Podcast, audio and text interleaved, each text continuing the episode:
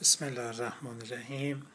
سلام عرض می‌کنم خدمت دوستان و دانشجویان گرامی و امیدوارم که حالتون خوب باشه و در سلامت کامل باشید.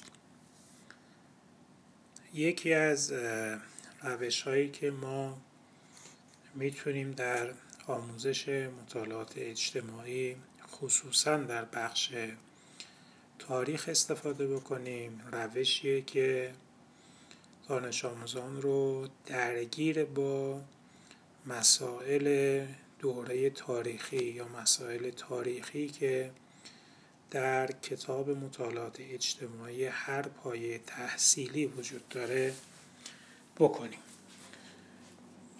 چون که اگر ما بخوایم که درس تاریخ رو به شیوه مرسوم که بیشتر استفاده میشه و روش حفظ کردن هست آموزش بدیم باعث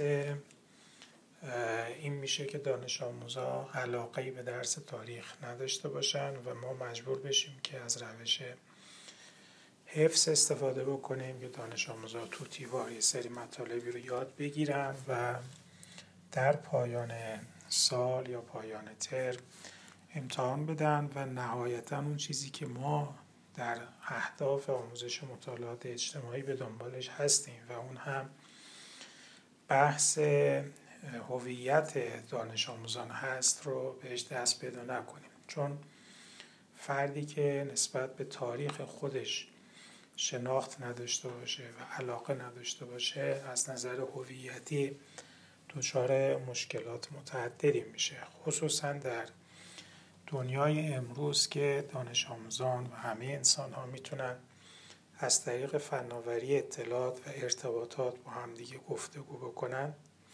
افراد از فرهنگ های مختلف، ملیت های مختلف و کشورهای مختلف می‌تونن با استفاده از فضای دیجیتال با هم گفتگو بکنن و اونجاست که اگر فردی نسبت به تاریخ خودش آگاهی نداشته باشه هویتش شکل نمی‌گیره و فردی که هویتش شکل نگیره تحت تاثیر هویت های دیگه قرار می‌گیره. ما معتقدیم که فرهنگ ما فرهنگ ایران یک فرهنگ بسیار غنی است و اتفاقا نقطه قوت ما هم توی این حوزه است. هرچند مثلا تو بحث اقتصاد نقاط ضعف زیادی داریم ولی تو بحث فرهنگی و هویتی مطالب زیادی برای گفتن داریم. بنابراین باید کاری بکنیم که دانش آموزان به گذشته خودشون افتخار بکنن و اینکه هویت ایرانی دارن بهش افتخار بکنن. و این میسر نمیشه مگر اینکه خودشون به این شناخت دست پیدا بکنن به این نکته خوب دقت بکنید. خودشون بایستی به این شناخت دست پیدا بکنن. و بخشی از هویت خودشون رو تو تاریخ بهش دست پیدا بکنن. خب ما از چه روش هایی بایستی استفاده بکنیم؟ یکی از روش هایی که بهمون خیلی می‌تونه خوب کمک بکنه استفاده از روش ها و تکنولوژی های تو حوزه آیتی هست که منجر بشه به هم افزایش سواد آیتی و آیسیتی دانش آموزان و هم منجر به این بشه که دانش آموزان خودشون مطلب بتونن بنویسن و تولید بکنن و برای اینکه بتونن بنویسن و تولید بکنن بایستی تحقیق بکنن و بررسی بکنن. و توی فرایند بررسی و تحقیق هستش که دانش آموزا با هویت خودشون آشنا میشن. یکی از روش های خوب نوشتن پست های مختلف در این فضای دیجیتال هست. الان ما فضاهای مختلفی داریم. مثل مثلا فضای توییتر که عمدتا برای نوشتن مطالب کوتاه هست. یا وبلاگ ها یا وبسایت های اینترنتی که فضاهای بیشتری رو و امکانات بیشتری رو ایجاد می‌کنن برای انسان ها که اطلاعات خودشون رو نظرات خودشون رو منتشر بکنن. من از شما می‌خوام که برای اینکه یه مقداری خود شما درگیر این موضوع بشید با این هدف که بتونید ما در پایان ترم یک مقایسه بکنیم بین گروه های گروه هایی که بین شما تشکیل شده که اون گروه ها حول محور دوره های تمدنی هست و شما شناخت کامل پیدا بکنید و ببینیم کدوم یکی از شماها دورتون رو تونستید به شکل خوب و جذاب معرفی بکنید.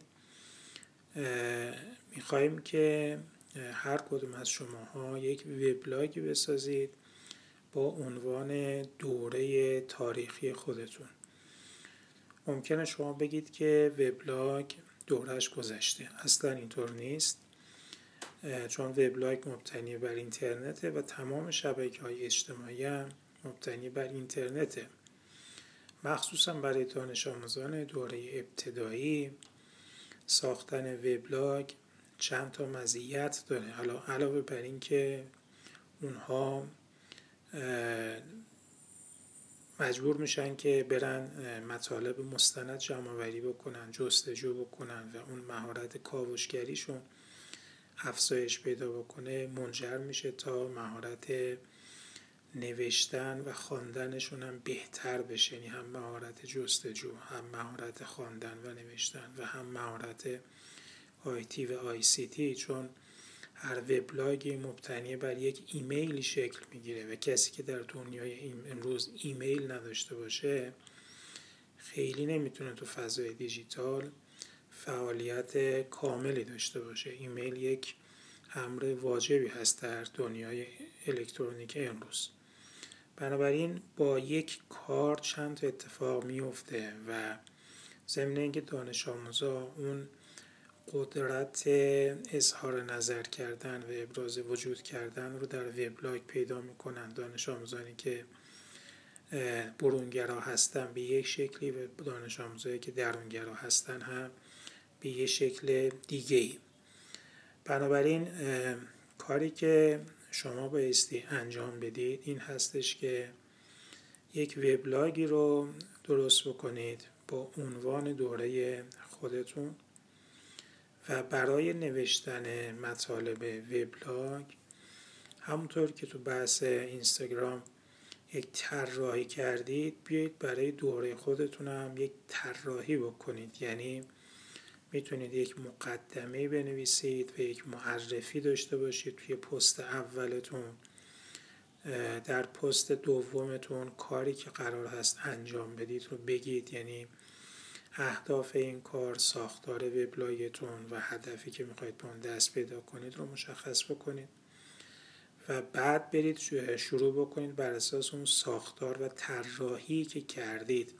این طراحی مثلا می‌تونه این باشه که شما اول یک شناخت اجمالی نسبت به اون دوره چگونگی شکلگیری اون دوره تمدنی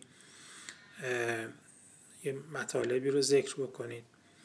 بعد می‌تونید در رابطه با ویژگی های فرهنگی آثار فرهنگی اون دوران در رابطه با ویژگی ها و آثار اقتصادی اون دوران ویژگی ها و آثار تمدنی اون دوران و ساختار سیاسی و ساختار قدرت و ساختار نظامی اون دوران شخصیت های مطرح اون دوران در هر حوزه علومی که تو اون حوزه گسترش پیدا کرده نظری های جدیدی که تو اون دوره گسترش پیدا کرده هر کدوم رو بنویسید. منتها بایستی یک نکته رو دقت بکنید که پستاتون خیلی نوشتنتون طولانی نشه. در رابطه با پست ها بایستی به یک نکته خیلی خیلی خیلی مهم دقت بکنید و اون همین هستش که از copy paste کردن مطالب به شدت خودداری بکنید. اینکه متکی بشید فقط به ویکیپدیا به شدت خودداری بکنید. سعی بکنید که یکی دو تا حداقل منبع رو در رابطه با اون موضوع مثلا اگر می‌خواید شخصیت های دوره اشکانیان رو معرفی بکنید یکی دو تا منبع حتما در رابطه با اون موضوع بخونید.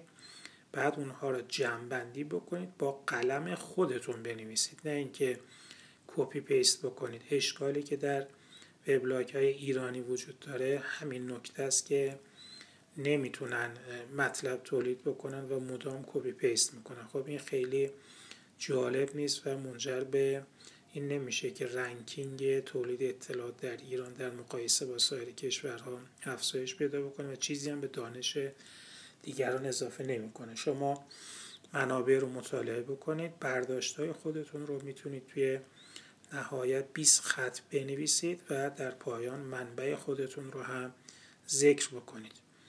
البته به مرور که با وبلاگ شما کار می‌کنید قابلیت های مختلفش رو خواهید دید حتما از قابلیت تصویریش استفاده بکنید مطالبتون رو مرتب بنویسید. از نظر بسری حتما وبلاگتون زیبا باشه.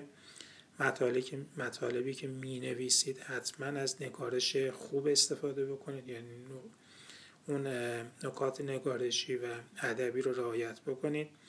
منبع نویسی رو رعایت بکنید و همه امکاناتی که توی وبلاگ هست رو تو نگاه بکنید و باش کار بکنید.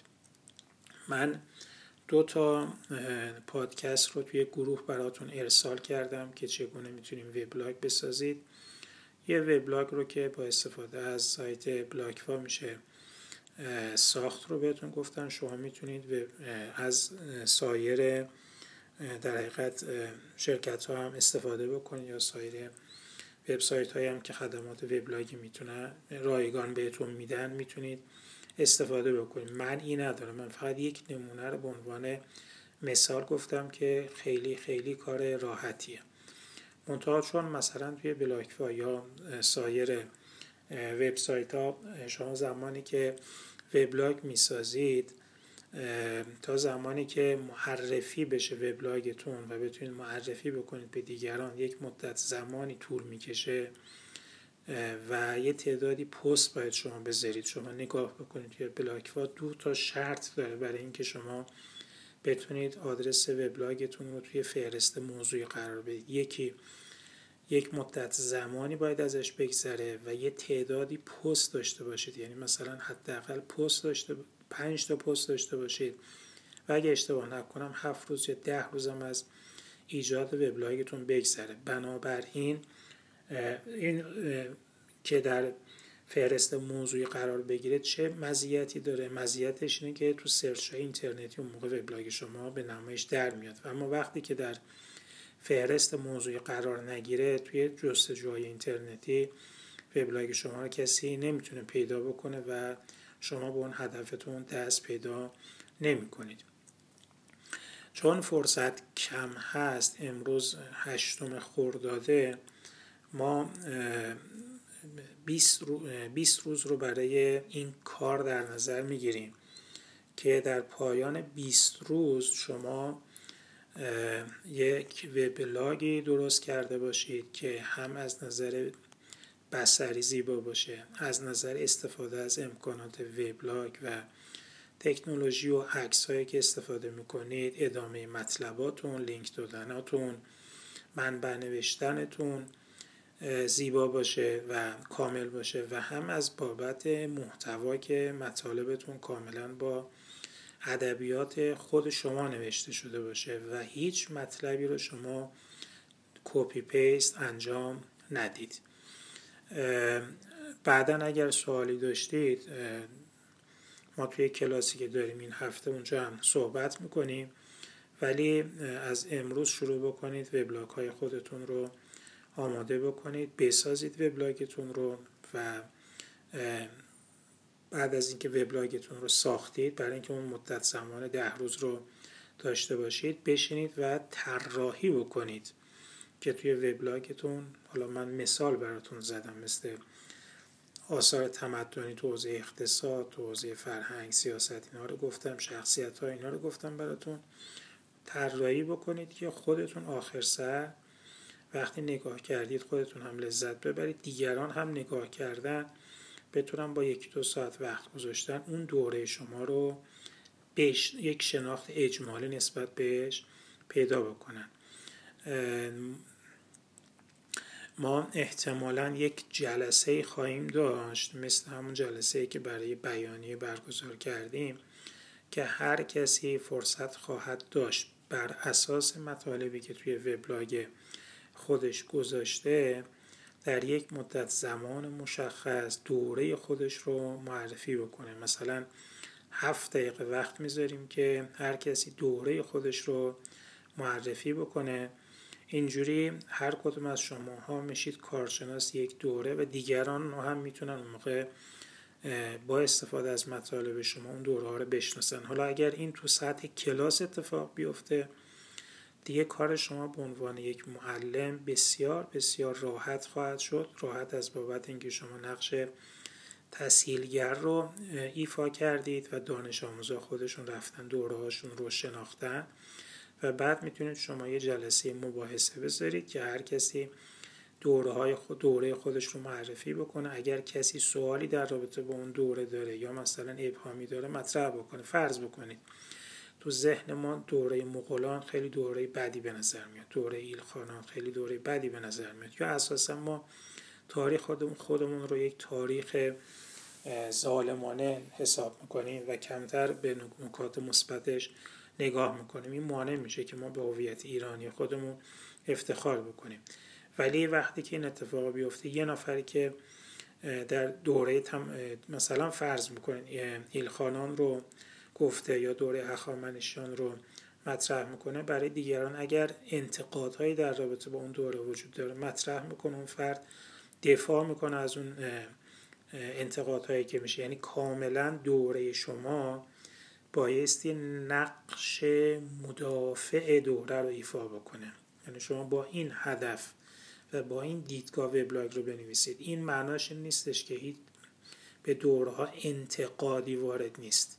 حتما به همه دورها انتقادات زیادی وارد هست. ولی وظیفه هر دوره و هر گروه این هستش که نقاط قوت دوره خودش رو منتها درست و بدون اینکه اقراق بکنه یا مطلب خلاف واقع بگه این نقاط قوت رو برجسته بکنه و مطرح بکنه. توی وبلاگ اون موقع یک بخش کامنت ها هست که می‌تونید شما کامنت ها برید کامنت بذارید و نقاط ضعف رو بگید. من می‌خوام تو اینجا ما به اندازه کافی نسبت به تاریخ خودمون بدبین هستیم. بد میگیم نسبت به تاریخمون. من می‌خوام از عکسش عمل بکنیم. یعنی انقدر نقاط قوت بگیم. دیگران اون موقع نقاط ضعف رو مطرح بکنم و یک جلسه گفتگوی خوب شکل بگیره. پس از امروز کار رو شروع کنید و امیدوارم که من شاهد یه سری کارهای خوب از سوی شما دانشجویان عزیز باشم. امیدوارم که با رعایت پروتکل های بهداشتی در خودتون و خانواده محترمتون در سلامت کامل باشید. همتون رو به خدای بزرگ میسپارم.